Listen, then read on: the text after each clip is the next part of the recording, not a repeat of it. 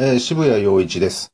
えーこの番組、本日で5日目になりました。5日目にご紹介しますのは、ちょっと時代が最近になりますね。今までは、だいたい80年、1980年前後の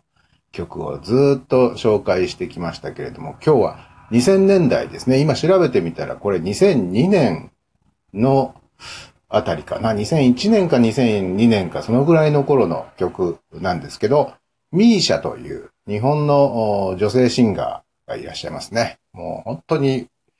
歌のお上手な 方ですけれども、このミーシャという方が2001年か2年ぐらいの頃に出された曲でございまして、果てなく続くストーリーという曲をご紹介します。あのこの曲にはとても、あの思い出がありまして、えーちょうどこの2001年、2年ぐらいの頃に、僕はいくつだったんだろう。今から16年、15年ぐらい前っていうことは、えー39歳とか40歳とか、そのぐらいの頃ですね。あのその年になって初めて、えー僕は、スキーというものを始めまして、それまで一度もスキーなんかやったことがなくて、そんなにやりたいなとも思ったこともなかったんですが、なぜかその年になって、急に、あ、スキーがやりたいって思って。で、あの、普通の長い板のスキーじゃなくて、えースキーボードとかファンスキーとかって呼ばれていた、えー板の長さがだいたい90センチぐらいの短い板を使って、ストックは使わないよという、うあれがやりたいって急に思い立って、で、道具を一式揃えて、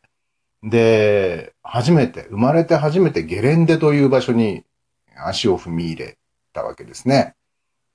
で、まあ、ハマっちゃって、わ、楽しいな、こんな楽しい世界があったのか、みたいな感じで、その頃、まあ、毎年、冬が来るとね、もう、ゾワゾワしちゃって、えーまだ雪は降らないのか、まだスキー場開きは、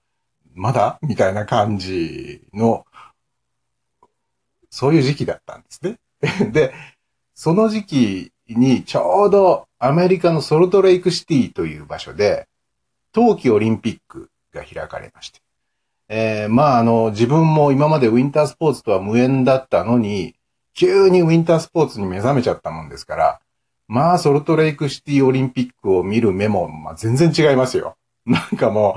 う、自分もその、例えば、特にまあスキー競技ですよね。スキー競技なんか見てると、